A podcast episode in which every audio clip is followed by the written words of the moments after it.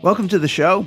We have with us in the studio Judith Roberts, who is the executive director of the Literacy Project, and Tim Lovett, who is the founder of Comedy as a Weapon. And they are here with us today because we want you to know about Comedy Cause 4, the numeral 4, which will be presented at the Academy of Music this Saturday night, January 21st. Doors open at 7 o'clock, the show at 8 o'clock.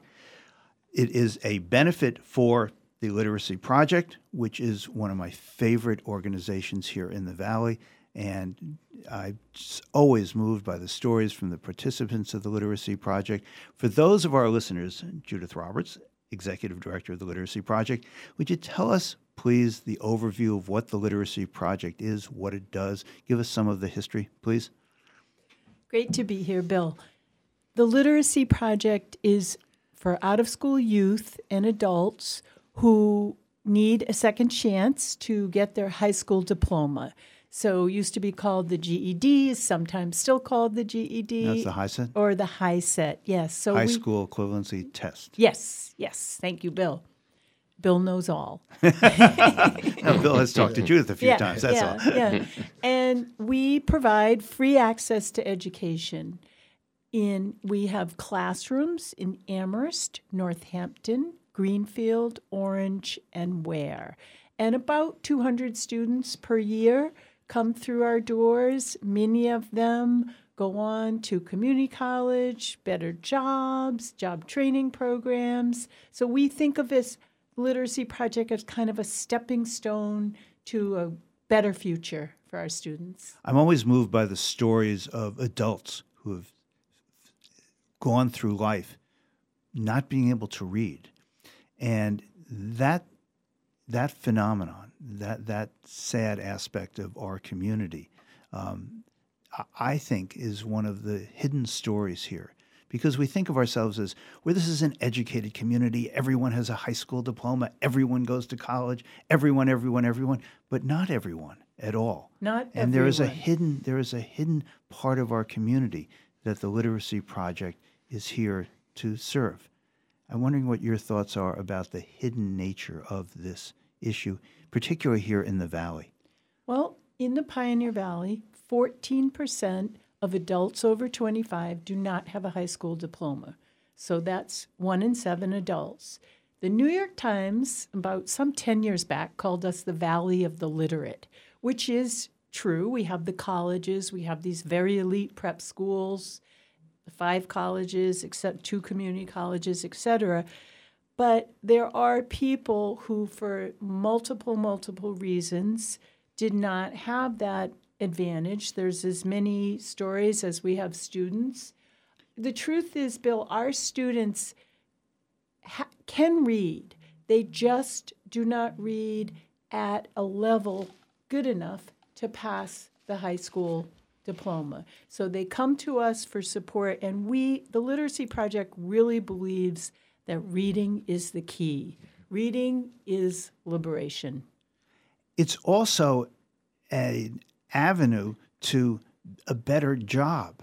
It seems to me that in this day and age, to not be able to read and comprehend uh, at a significant level is an enormous impediment to uh, ec- any kind of economic security. Absolutely, absolutely. And we also do what we call um, digital literacy. So we provide our students with computers. We use funds from individual donations. The community has been very supportive of the Literacy Project. And we purchase and give to each of our students a computer that they own, it's theirs, they can use it to access all kinds of things, and that is also another key to the 21st century. Very important. I would like to ask you about an aspect of uh, the literacy project that always always strikes me and really comes close to my heart when I hear the stories from the members of the literacy project, which is when they say in so many words, I was embarrassed to be able to not be able to read. I hid it. And I would appreciate your addressing the issue of, well, this kind of uh, social ostracism because of uh, the inability to read or read well. Well, people with that inability or low level of literacy really get left out. And as you mentioned, Bill, left out of earning a sustainable living that can support a family. But one of the hardest things that our students do, and they tell me, a gentleman just told me the other day, he's 36 years old, he's a brand new student in our program. He said the hardest thing was walking through those doors and coming into class. Once he got into class, and I, I, was sitting in class talking with him, he said, I'm in the right place. This is the right place to be. At the Literacy Project, everyone is welcome, everyone is respected, and people can be themselves. And again, the places in the community where the Literacy Project has offices and classes are? Classes. Northampton, we're on Gothic Street, Amherst, Greenfield, Ware, and Orange. And you can find us on the web at literacyproject.org. We're free, we're open to whoever needs us. Let's turn from Judith Roberts to Tim Lovett. Tim is the founder of Comedy as a Weapon. You will be presenting at Comedy Cause 4, the numeral 4. That will be this Saturday evening at the Academy of Music here in Northampton. Doors at 7. Show begins at 8. Tickets available at the Academy Music box office. And can tickets be purchased through the Literacy Project as well, Judith? Or go to the Academy Music box office? You got to go to the Academy. You got to go to Tim. Got to go to Tim. okay. I'm the Academy. okay.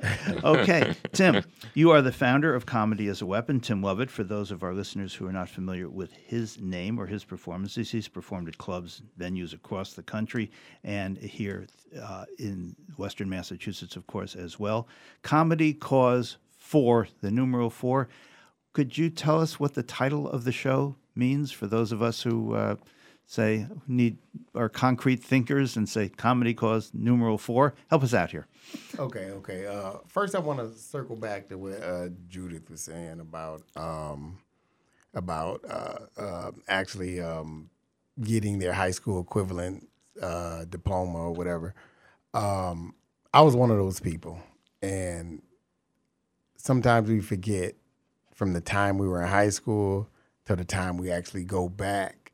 Like there's a gap, and we forget a lot of things. We think um, the standards have risen, and we're afraid. And a lot of times, jobs don't ask you for your diploma, so you take it. You take factory jobs. You take, well, then you always afraid. Sometimes you're afraid to go above and beyond that. So, um, you know, when I finally decided, well, it was a situation where I just finally want to stop reacting in my life and be proactive, and um, that's sort of how comedy cause got started. There was a time when. Um, after I was incarcerated, I got I got out of uh, jail and I was homeless.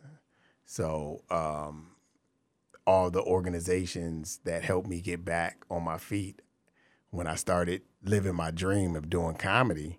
I was like, I'm going to go back and help each one of those organizations. Uh, the first being the Northampton Recovery Center, then Survival Center, and then uh, the homeless shelter. And now, you know, due to COVID, we missed two years due to COVID.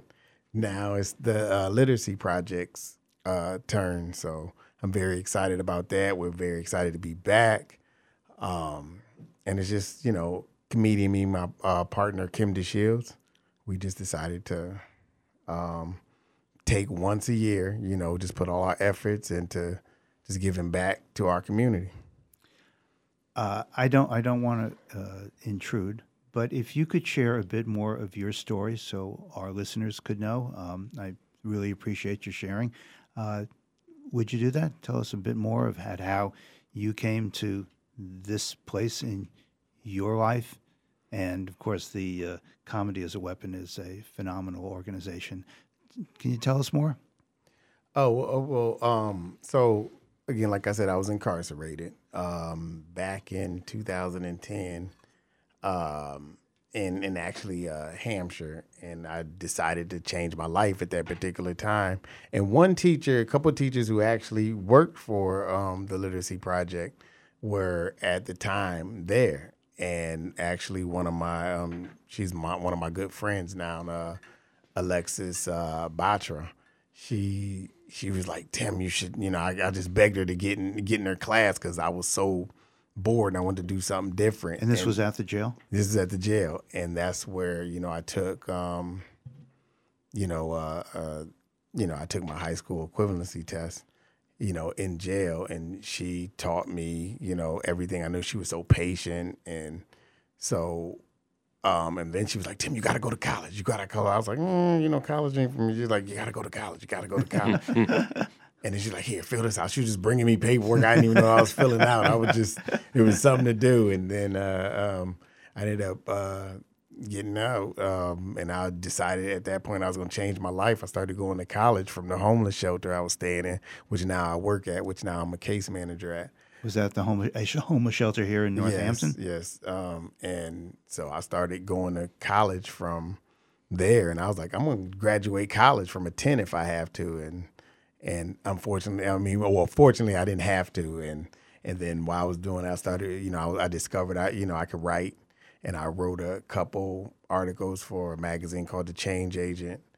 Um, I started writing jokes, and I mm-hmm. started, you know, I started public speaking, and I I started going to bishops up here and telling jokes. And Bishop's Lounge. Bishop's Lounge up in Northampton. And you did shows there, and took, I, I, never did a show at, took, at Bishop's. Uh, we just there was just an open mic. There. Open mic, yeah. I started doing shows. My first show was in 2016 at uh, um, JJ's Tavern in Florence, and and it was well received, and you know the community was just wanting comedy, and I just kept you know providing comedy and sharpening my skills and um, I would bring people I wanted to work with to Northampton, and then they would take me on the road, or I'll see them on the road. And as I started traveling more, you know, I wanted to bring these these, these same people because I like to laugh. I'm a, I'm a I'm a person that loves to laugh, so I was bringing them um, back to Northampton. But um, getting back to the story, I was you know when I was homeless, you know, um, and we used to have to be out. I would go to organizations like I would I would go to like AA meetings just to get out the cold and get coffee or whatever. Or I would, you know, of course I would have to utilize my resources around me like uh, the food banks and um, so and, and, you know, and um, then there was a time when I wasn't allowed to be funny. Like in jail, you're not allowed to be funny. Like what's so serious? Or people, you know, um, um, they think you're laughing at them. Um, and so one thing you have to do is an emotional triage. You know, you have to change, adapt to your surroundings. And so you do emotional triage. And I was like, one thing I'll never give up is my ability to laugh and laugh at myself. So that's where comedy as a weapon got started. Like comedy was my weapon to get me over. Where do you, where are you from? Did you grow up here? No, I grew up in Lorain, Ohio. And Go long, Browns. Oh, I'm sorry. I didn't mean to, I didn't mean to interrupt. You want to tell us about want to tell us about your hometown at all? Well, it was, it was my hometown. It was a lot different. Like um, um, we used to have to, you know, I know people say that we walk miles to school or whatever, but we did. We walked like literally a mile to school. We right off the lake, Lake Erie. You know, tears would freeze on our face in the wintertime and it was just like we all just like made fun of each other, and that was you know now it may be considered bullying, but that's how we we we, we just learned it was uh, uh, and that's how we realized like the truth about ourselves. You know, um, you know, uh, um, people didn't do it as you know being mean. It was like a term of endearment. Like you know, you know, you say something like, "Look at that big head" or whatever. Look at, you know, did your neck blow a bubble or something like that. You know, those, and we would just give it back and be like, "Oh, look at you know, look at those big hands," or, or you know. So we didn't take it as like bullying. It was just that's how we dealt with our friends. So uh, comedy was like always in my life. It was like mm. the the root of everything in my life. We're going to take a quick break. When we come back, we're going to speak further with Tim Lovett and Judith Roberts. We want you to know more about Comedy Cause 4 and Comedy as a Weapon, and we'll be right back. This is Bill Newman, WHMP. The Paul Parent Garden Club, every Sunday, 6 to 8 a.m. Brought to you by Wanczyk Nursery, locally owned and operated since 1954. Visit Mike, Amity, John, and the rest of the team at Wanczyk Nursery, Route 9 in Hadley, and online at wanczyknursery.com. I chose community mental health to serve populations that are often underserved. Megan is a therapist at ServiceNet. One core value at ServiceNet is to continue to learn, to really strive for the most effective treatment. If you're looking for a strong sense of community and collaboration, come to ServiceNet. If you're a licensed mental health clinician who wants to make your own hours while also being part of a progressive community mental health team, join us at ServiceNet. Go to the employment page at servicenet.org. 20 years ago, we envisioned creating a brighter future for people and planet. Now, PV Squared celebrates a big milestone two decades of designing, building, and maintaining quality solar projects for homes and businesses in our community. PV Squared is a worker owned co op. When you partner with us, you get a team dedicated to the success of your project, from your first meeting to servicing your system down the road. Build solar right and do business better. It's the co op difference. Learn more at pvsquared.coop. They say that the one constant in life is change, and while that might be true for most things, one thing that hasn't changed is the great meal and great time you're always going to have at Roberto's in downtown Northampton. Stop by six nights a week to dine in, hang at the bar. If you don't want to eat in, there's always Roberto's new online ordering system. Just go to robertosnorthampton.com and you can order, pay, and pick up dinner six nights a week. Roberto's is open every day except Tuesdays, right on Pleasant Street in downtown Northampton. And save 30% on the Shop 30 store. A little bit of hammering and a little bit of humoring. Today's homeowner with Danny Lipford. Home improvement ideas and advice. Today's homeowner with Danny Lipford. Sundays at noon. 1015, 1400, and 1240. WHMP. You want the very best opportunities for your child. Given the amount of time children spend in school each day, you want your child to be inspired, to be engaged, to love going to school. At Bement, each student experiences this every day. The Bement School in Deerfield is a close knit community of students from around the valley and across the globe. Kindergarten through ninth grade, learning from each other in the classroom, rooting for each other on the athletic field, and celebrating each other on the stage. We are local, we are global, and our differences make us stronger. We interact face to face, share meals together every day, and open doors for one another. The true essence of your child's time at Bement is preparing for a life of integrity, of significance, of joy. Financial aid and transportation are available to help make a Bement school education possible. I'm Kim Laughlin, Director of Admission. Please contact me or visit our website. Bement will be the best investment you make in your child's future. This is Bill Newman, WHMP. We continue our conversation with Tim Lovett, who is the founder of Comedy as a Weapon, and Judith Roberts, who is the executive director of the Literacy Project. They are here with us because Comedy Cause 4 will be at the Academy of Music this Saturday night, the 21st. Doors open at 7. The show begins at 8. Tickets are available at the Academy's box office and at aomtheater.com. And there is a link at the Literacy Project uh, f- uh, Facebook uh, page. So let me ask you this uh, Tim Lovett, Comedy Cause 4, the numeral 4. Tell us what the show, I don't want you to give away uh, what's going to happen exactly, but I kind of do. So help me out here. Oh, okay. I'm saying it's gonna be like uh, um, it's gonna be like bonfires and explosions. I got the pyrotechnics coming through, jugglers. I mean, uh, uh, uh, if the fi- if the fire department should be listening, would you kindly turn off your radio now? Thank you. I just got the permit for the elephant. So no, what we what it is is uh, we are bringing comedy as a weapon to the big stage. It's uh, you know starting off with our DJ DJ Groove, my partner in crime.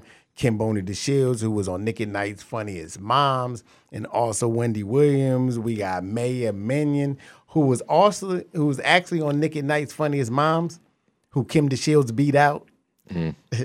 so, um, and then we have our headliner from Atlanta, uh, Hank Denson, who was uh, in the movie uh, Barbershop Three. He was in uh, the Tupac biopic um, All Eyez on Me. I mean, he opened for everybody: Jamie Foxx, Cedric the Entertainer, Amy Schumer, and his message is um, pay teachers more money. So um, this is, you know, so this is really a celebration about um, teachers, and we want all the teachers to come out and feel celebrated and feel special. We know you're underappreciated. I went to school, so I know I know what type of student I was. you, you were less appreciative then than now. you know, when you get older, you uh, um, you you really I think you appreciate education more because like when I went back to school, it was like all this has been here the whole time, and then it, then you think about what your teachers was telling you know your mom like uh, um, Tim is smart, he just don't apply himself, and I was just thinking like I don't apply myself. Okay, well, we're going to take out just a five, few seconds here. okay, phone is gone. So yeah, I um I wasn't applying myself. So um But you probably were. It probably were a lot of things that got in the way of your being successful at school the first time around. Yeah, like like fun. you know, it, it was. It was. I think. I think um, um, truth in the wrong season bears no fruit.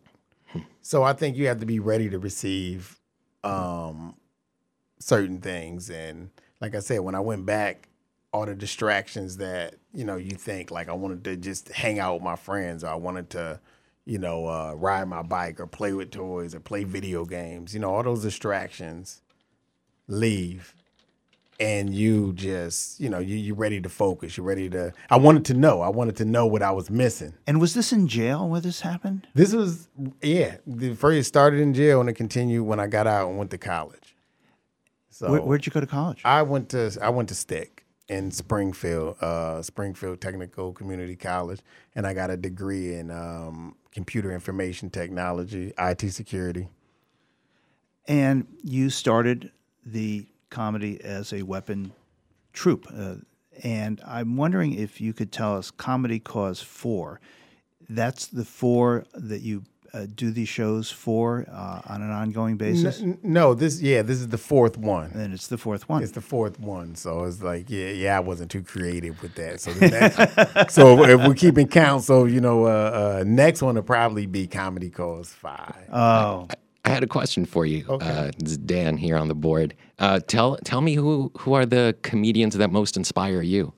I want to know that. Well, I loved, um, you know, of course, I, I loved uh, Richard Pryor growing up because mm-hmm. I just think he was he was so raw. He was just so honest mm. on stage, and I can never be that. I can never be that honest in anything in my life. Like mm. you know, it's just I don't know. It's just it's just that honesty which made it which made it super funny. Um, Martin Lawrence, cause I love his mm-hmm. energy. Of course, we all love like Eddie Murphy. I loved mm-hmm. uh, um, Robin Williams mm-hmm. and uh, Steve Martin. Just mm-hmm. you know, any anybody you know like that, like uh, um, just quick and zany, and you know, mm-hmm. and you know, like didn't take themselves too serious. You know, so I, I, I love I just love comedy. I used to watch you know the HBO specials, the Comedy Central specials, just watching comedy. Uh, Def Jam, you know, because you know, growing up in a black neighborhood, you know, you got to watch Def Jam because that's what we talk about, and that's how mm-hmm. we talk. That's how we communicate with each other. Mm-hmm. Um, so it's like, oh, it was it's funny. A comedian named Talent Harris I saw on Def Jam when I was uh, when I was young, and then when I, you know, I finally got to work with him, and and, you see these comedians, and now I'm working with them, and I'm like, oh my God, this is where I seen you at. This is where I seen you at. Um, and they're like, I get that a lot, and I'm like, yeah, you get that a lot. I'm saying I'm grown up down, and I'm I'm so excited to to be here. So, I'm interested in this, and I'd like to follow up on Dan's question. Uh, and it comes from a conversation that I had with Lewis Black once. Uh, and I asked him, when you're on stage, are you improvising or do you have? I mean, there are no notes. There's just a person up there. Are, are you improvising? Or are you? Is it planned out in a way? Uh, I guess the question is about spontaneity on stage. Well, um, I have material, but if I can just, you know, if I can just be spontaneous, is is is amazing. Um, that's the most uh what what they say is you know that's called crowd work. So when your crowd work stops working that's when you go to jokes. And you know you you know you can bring up a lot of things you know with your material because somebody will shout something out like that's so true. And then you'll go out there and be like oh that was so good. I was so afraid of what they were going to shout out you Dan. oh you yeah people shout out some you know so yeah you let's, have- let's not go there. I, I I would like to know this. When you talk about crowd work uh, is it going to be different or is it different on a big stage than when you're in a smaller venue and there are tables and people close to you? T- tell us about that. Okay, so um, when you do a theater, it's more of a monologue because um, you really you really can't see the people. There's, you may see the first couple rows, and uh, uh, uh, but you're talking to a whole theater, and it takes like a minute or two for the sound to get back from from the back of the room to the front of the room. So you really have to take a beat. Um, but like a bar show, people are right there in, in front of you, and it's a table, and that's where you do your crowd work because you have to um, make contact with the audience. You have to, you know, talk to them. If you just come out there and do jokes, they're not really gonna know who you are. So you have to, um, you know, you really have to engage with them. and where do you find most of your material where, where do you look for it Uh, me, this just it's funny because in my head it's always my mom just talking to me like, "Oh, you know, you know, just when you do something like, boy, you know better than that. you know, it's just and so is that. So I'm just figuring like, yeah, you know, and it, it's it's so it's just it's usually me. Like I, you know, because I don't like, you know, when people come to a comedy show, it's already intense. They be like, we ain't sitting in that front row. You know what I mean? You know, Oh, he's gonna pick on yeah, me. Yeah, yeah, he's- you know, mm, you know, and the people that get stuck in the front row, they try not to make eye contact, looking down. it's kind of like being back in school in some ways yeah.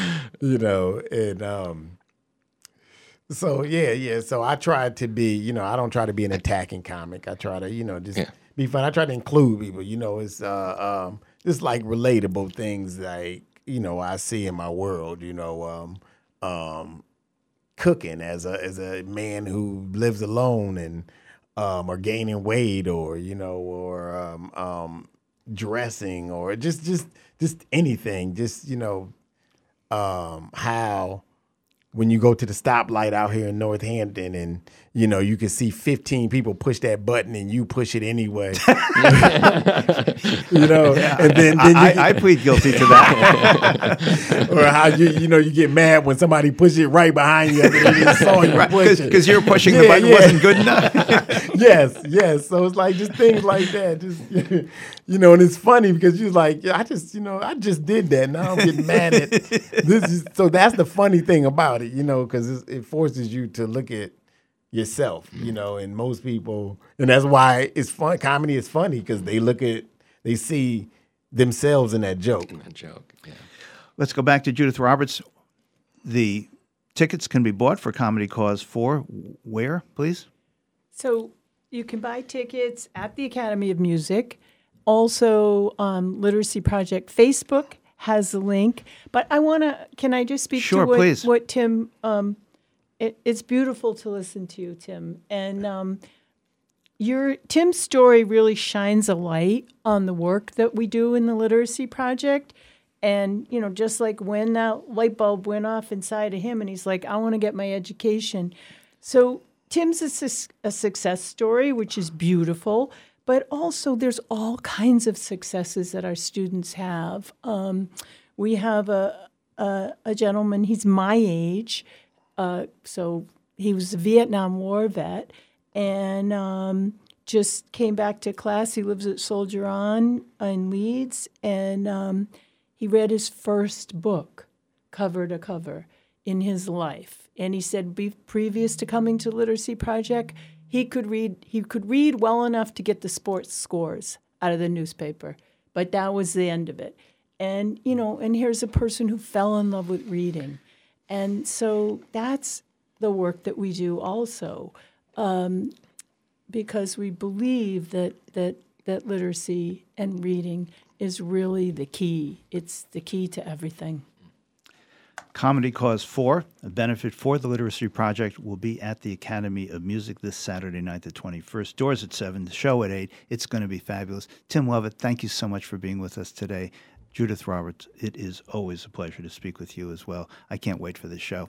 Thank See you Can I just Saturday say, night. I'm very grateful to Tim for, for including the Literacy Project, to Tim and his crew. we leave it right there. We'll be right back with Cool Films with Larry Hott. Get in on the conversation. Call 413 586 7140. This is Bill Newman, WHMP. For WHMP News, I'm Jess Tyler. A Vermont man is facing multiple charges after being pulled over for expired plates. Just after midnight on January 11th, state troopers arrested 31 year old James Watkins of Lyndonville after stopping him on I 91 in Hatfield. During the traffic stop, it was discovered that Watkins did not possess a driver's license and was arrested. Troopers inventoried the vehicle, finding 25 wax baggies containing what was suspected to be heroin and a 22 revolver. Watkins' bail was set at $10,000.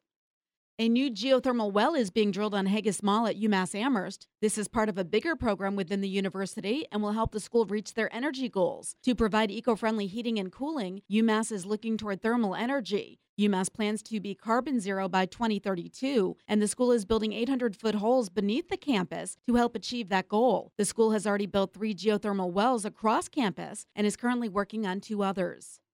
The former Franklin County Chamber of Commerce executive director of over 30 years, Ann Hamilton, passed away Monday morning. She had been battling ALS for over seven years. She served the community in numerous roles over the years, including president of the Deerfield Women's Club, first woman selectman in Greenfield, and executive director of the Franklin County Chamber of Commerce for 32 years. Visiting hours will be Saturday from 1 to 3 p.m. at Smith Kelleher Funeral Home, and a celebration of Ann's life will be Saturday, February 11th at the Second Congregational Church in Greenfield.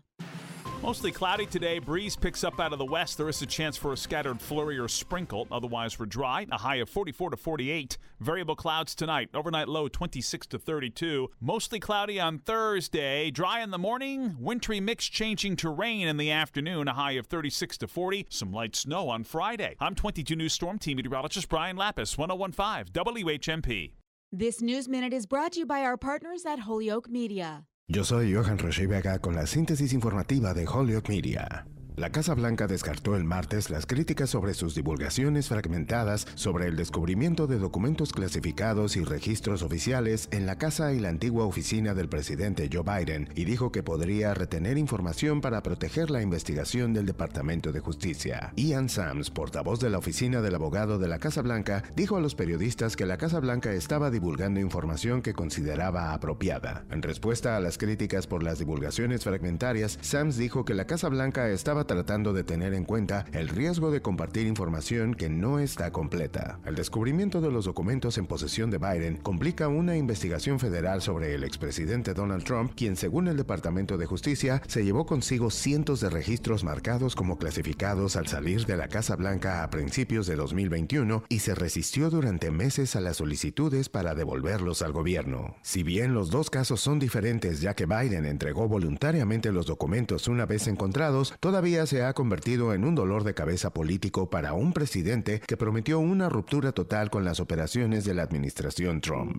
En otras informaciones, la Oficina de Desarrollo Comunitario de la ciudad de Holyoke anunció el martes que el viernes 20 de enero de 2023 publicará las solicitudes de propuestas de subsidios en bloque para el desarrollo comunitario del año fiscal 2023 para financiar actividades en la ciudad de Holyoke para beneficiar a personas de ingresos bajos y moderados o áreas de ingresos bajos y moderados. Las categorías de actividades elegibles incluyen servicios públicos, instalaciones públicas, vivienda, infraestructura y desarrollo económico. Todas las solicitudes deben presentarse antes del viernes 17 de febrero de 2023 a las 3 de la tarde tiempo del este y no se concederán prórrogas ni excepciones. Yo soy Johan Rashi Vega y esta fue la síntesis informativa de Holyoke Media a través de WHMP. This News Minute has been brought to you by our partners at Holyoke Media.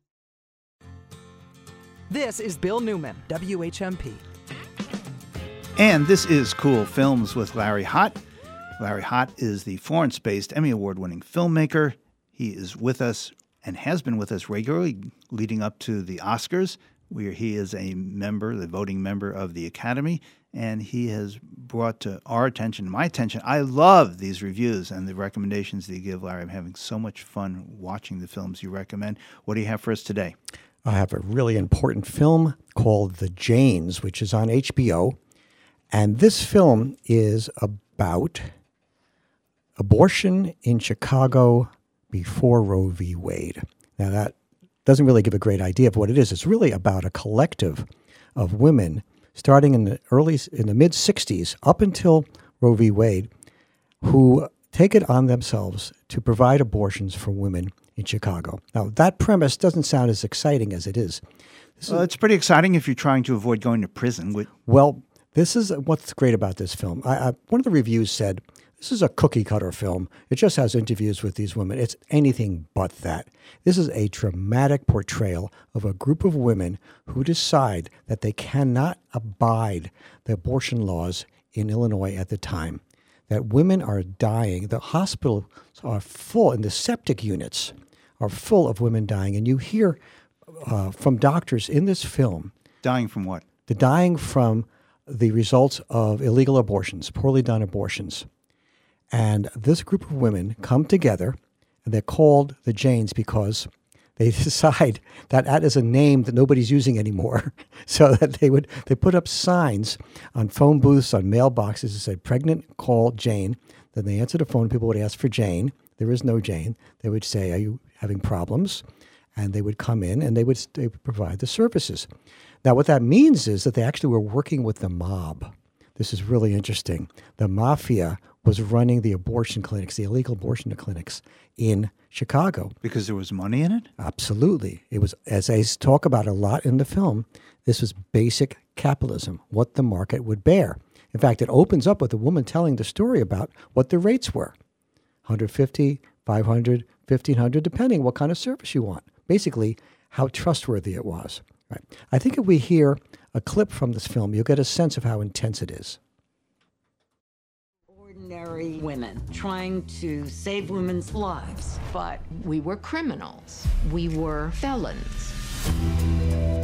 For most of the nation in 72, abortion was illegal. We had to go underground. The woman would be given the address to the front. It was probably obvious to neighbors what was going on. We came to the surface from other things the anti war movement, the civil rights movement. You couldn't not pay attention to what was going on. Fetal death is murder. You could not work as a pregnant woman. If you weren't married, you were out of luck. They were terrible situations. The septic abortion word was full every day. Women did awful things. They were literally. The septic abortion ward was full every day. So, this is the milieu. This is what's going on. These women, who themselves have had abortions or tried to have abortions, knew how hard it was. They were mostly white, although not all. They were middle class. Their husbands, in many instances, were lawyers. And they knew the risks they were getting involved in. But actually, at the same time, as they admit in the film, they were naive. And are you talking about risks to the women, the Janes who are organizing this, or risks you know, to the? Enough, they they were actually medically naive. Um, they, the, the the person who performed the abortions is a major character in this documentary, who was not a doctor. They didn't know that for a long time, right? And as they find out, they could learn how to perform their abortions themselves. And this is the inflection point in the film when they realize they don't have to pay this guy because that was breaking the women. There are so many wonderful scenes in this film. I'll just tell you one. Um, they had these index cards that they had at the time that people would call in and leave messages. They say, I have $5. I have $10. I'm 16 years old. I'm living um, in a hotel waiting for the opportunity to find somebody to help me. These cards still exist. And they, what they would do in this collective is they'd hand them out and say, Well, you're good at this. You can call that person. You can do that. And they would assign that uh, person to pick them up and take them to a safe house where they prep them, then take them another place where they would do the abortions and make sure that they did the follow up. All of this, non professional women, non medical women, doing it for years and years and years. This is before Roe v. Wade. It's very dangerous, but they had one thing going for them. Everybody knew somebody who needed an abortion, And the people who needed it were the district attorneys and the cops and the judges. They all had a family member. So they were looking the other way. And what the film leads up to is why eventually do they get busted? In mostly Catholic Chicago. And the people who were doing this, doing the work themselves, most of them are Catholic women, right? So the film, one of the things I liked about this film, The Janes, which is on HBO, is that it answers every question. It asks the question, what about class? Who can afford to do it? What about race? Well, how are the black women being served? What about the, the law? W- were they afraid? What happens when they get arrested? How do they get how do they get out of it? Every time you have a question, the film answers it.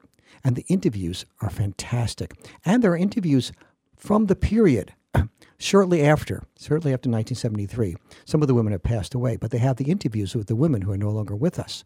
So this is a very powerful moment in history. And of course, because Dobbs has passed, which is the, the Supreme Court decision that overturned Roe v. Wade, we are now facing the same issue in more than half the states. There's another lesson in here for filmmakers. Another film has come out at the same time as this called Call Jane, which is a Hollywood feature film starring Sigourney Weaver and Elizabeth Banks that takes back exactly the same period, same place, Chicago, excuse me, but tells it through the eyes of just one woman, an upper middle class white woman who herself needs an abortion. And it gets into one aspect that the Jane's documentary doesn't get into, which is the role of the Catholic hospitals in Chicago, who would turn down requests for abortions even when the mother's life is in danger. And in the uh, feature film, which if we have time we can hear a clip from, um, you get a sense of what goes through the life of one woman, one woman, when she herself, her life is threatened by her own pregnancy, and she's denied an abortion by the hospital. Can we hear that clip? Mrs. Griffin, your pregnancy is endangering your life. Mom! What's the treatment? To not be pregnant. That's the only option. We could ask the board for permission to perform an emergency termination. Is there a chance that she can survive the pregnancy? Maybe 50%. Resulting in the birth of a healthy child. I'm here. I'm, I'm right here. I vote no, gentlemen. No. No. No. No.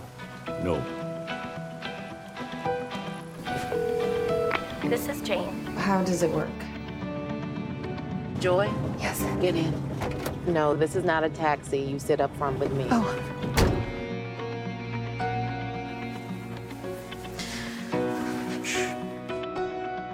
You're gonna rest for a few hours. Which one of you is Jane? We're all Jane. We have organizing. We're all Jane. So, was that Sigourney Weaver? That Sigourney Weaver is playing the leader of, of this group. Elizabeth Banks is playing the, the white upper middle class woman. The difference between the documentary and the feature film are really telling. Right? I found the documentary far more powerful, which is not unusual because Hollywood seems to screw things up.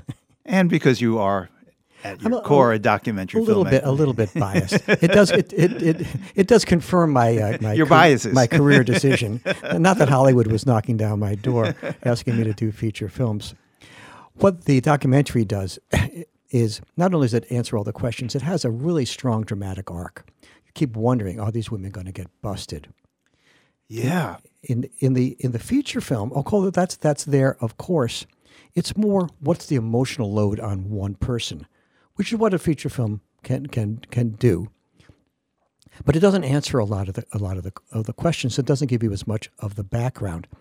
Uh, it reminded me of another pair of films from about 25, 30 years ago about um, quiz show. Uh, Van Doren, who was accused of, of being a fraud in the in the famous quiz show scandal. Fantastic documentary was made about it for American Experience, and then a very good Hollywood film was made about it. So this is not unusual for uh, feature film makers to see a documentary film and say, "Oh, I'm going to steal that idea." Right? But when you look at the two of them together, you can say, "Okay, what is the difference between a documentary and a feature film, and where does the real power come from?" And for me, the power comes from seeing the actual real people and the emotion that comes from what they're saying. And some interviews in the movie The Janes from the 1970s, from 19- the 1970s, where the people are really still in in the moment. one of the things that happens um, in the Janes, of course, it's no, it's no surprise that they, they eventually get busted. But in both both films, the documentary and the feature, what really comes out is how they can fly under the why can they fly under the radar when they have their phone number when it says pregnant call Jane? Why do they go for years and years? And you know how many people they serve? Both films mention how many people they serve in this time? Over 11,000 people and they don't get busted until somebody forces the hand of the cops and says I want you to bust them because I believe it's wrong this is Cool Films with Larry Hott. We're going to take a quick break and be right back. This is Bill Newman, WHMP. I was done at 16, showing up for class. I was out there in the rain, learning how to kick some when it's happening here in the Valley, we're talking about it. Voting as well as early voting is the way to go. It shows that we trust the voters. They know why they need an early ballot. They know why they need an absentee ballot. It's not up to government to decide if it's a legitimate reason or not. The voters should get to choose. So this, I think, is a huge advance. 1015, 1400, and 1240. We are the Valley. We are WHMP. Learn Spanish, learn French, learn Italian or German. Learn a language with the International Language Institute. Beginner, intermediate, and advanced conversation classes. Speaking the language with others who are learning. And ILI is a PDP provider for the state of Massachusetts. Plus, earn continuing ed units. Learn Spanish, French, German, Italian, Portuguese. 10 week part time online classes start January 17th. Sign up online. The International Language Institute in downtown Northampton. Authorization, enrollment, and activation activities are required. Receive all services. Contact institution for details. Two lattes, please, on me. Yeah? My free Kasasa Cashback checking account surprised me with sweet cash rewards. So thoughtful. Kasasa Cashback simply appreciates me. It also refunds my ATM withdrawal fees. Huh. My Megabank account just takes money out every month without even asking. Sounds like it's time to move on. Take back the special treatment you deserve with Kasasa Cashback. Ask for Kasasa by name at Franklin First or online at franklinfirst.org. Federally insured by NCUA. We believe in the boundless potential of young people. At Junior Achievement of Western Massachusetts, it inspires our work to prepare Western Massachusetts youth for real world career and financial success. We offer in school financial literacy and career exploration programs and after school young entrepreneur initiatives. JA is committed to the future of youth throughout Western Massachusetts. To learn more about Junior Achievement or to participate as a school, volunteer, or supporter, visit JA awm.org. Want to support the kind of local talk you hear on The Bill Newman Show? Want to hear your business's message here on WHMP? Email us your message at WHMP.com. We'll help you craft a marketing message that'll reach listeners of your favorite WHMP show. And you'll be supporting the local news, Valley Talk, and progressive voices you hear right here on WHMP. Let us know about your message. Email us your message at WHMP.com and add your message to our mission. And hear your message right here on WHMP. Your message at WHMP.com. 20 years ago, we envisioned creating a brighter future for people and planet. Now, PV Squared celebrates a big milestone two decades of designing, building, and maintaining quality solar projects for homes and businesses in our community. PV Squared is a worker owned co op. When you partner with us, you get a team dedicated to the success of your project, from your first meeting to servicing your system down the road. Build solar right and do business better. It's the co op difference. Learn more at pvsquared.coop. This is Bill Newman, WHMP. We continue our conversation with our Florence based Emmy Award winning filmmaker Larry Hott, who reviewed for us The Janes and Call Jane. They're available where, Larry? Uh, the Janes is on HBO, and Call Jane's Call Jane in the singular is on Netflix. Um, and it's a great pairing. I mean, you know, you know, have a glass of wine and watch a, a documentary and a feature film. Call it a night.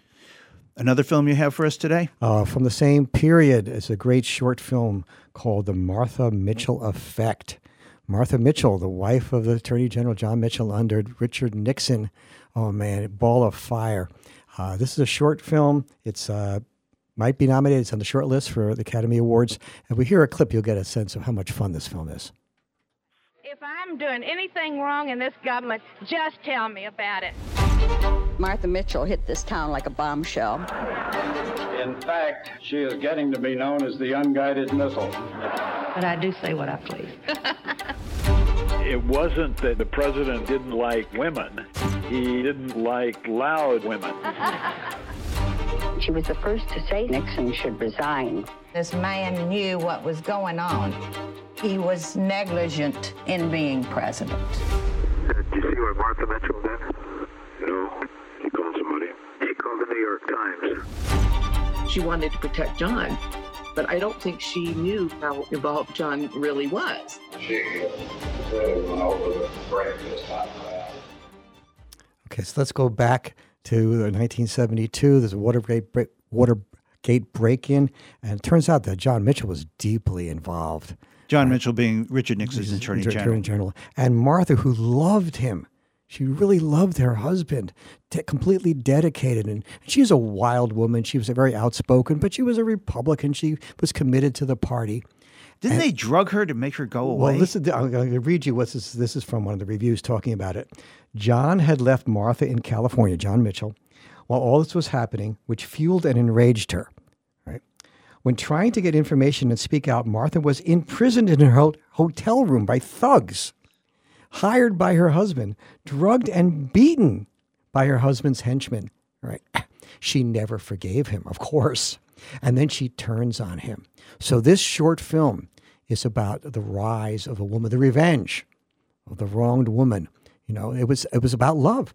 She loved John Mitchell. He abandoned her. He became an evil person in her eyes, and she outed. He abandoned her to, to save and try to save Richard Nixon. Exactly, and she had been a big fan of Nixon's and a friend of Nixon's, and then she turns on both of them. And of course, look at this: they they drug her, they tie her down, and they shoot her in the butt with sedatives to keep her away from the press. Wouldn't you be angry, Bill? Every time you get shot in the butt with sedatives, I it happens to me. So Martha Mitchell is a wonderful character. We forget how much fun she was. She was she was a you know a, on the how, This is a documentary. This is this is a documentary. It is as entertaining as, as any series on Netflix. It's better than Emily in Paris, believe me. So the the bouffant hairdo, uh, what she says, uh, how she holds herself, and the images of, of Washington society at that time, and how she broke away from that, right? Because she was actually a proto-feminist. She didn't. I don't think she realized what kind, how, how uh, powerful her position was, and she made use of it. Um, she dies fairly young from cancer, uh, and this is a period piece film, and it, it's actually uh, a very good pairing with the Janes because it takes place at exactly the same time women from different parts of the society coming together to challenge the system. The title again? This is The Martha Mitchell Effect. It is on Netflix. It's only 39 minutes and it's well worth every minute. Larry Hott, thank you so very much. This has been Cool Films with Larry Hott. Bye bye. This is Bill Newman, WHMP. Would you like a better world? It's as easy as grabbing a hammer and building a home. Pioneer Valley Habitat for Humanity builds strength, stability, and self reliance through affordable home ownership in Hampshire and Franklin County. It's not a handout, it's a hand up. Habitat homes are built with donations of material, land, and services. Future homeowners and volunteers create a partnership with Habitat for Humanity to build a home, strengthen our neighborhoods, and create a legacy for our community. Help transform the world. Volunteer and support Pioneer Valley Habitat for Humanity. pvhabitat.org. The Literacy Project is the place to go if you are an adult looking to improve your reading, writing, and math skills, or if you want help preparing for the high school equivalency exam and preparing for college. To find out about our free classes in Franklin and Hampshire counties, check us out online at literacyproject.org or call us in Live and Northampton local at news and 413 talk for Northampton and the Valley since 1950. WHMP Northampton. WHMQ Greenfield. A Northampton Radio Group station.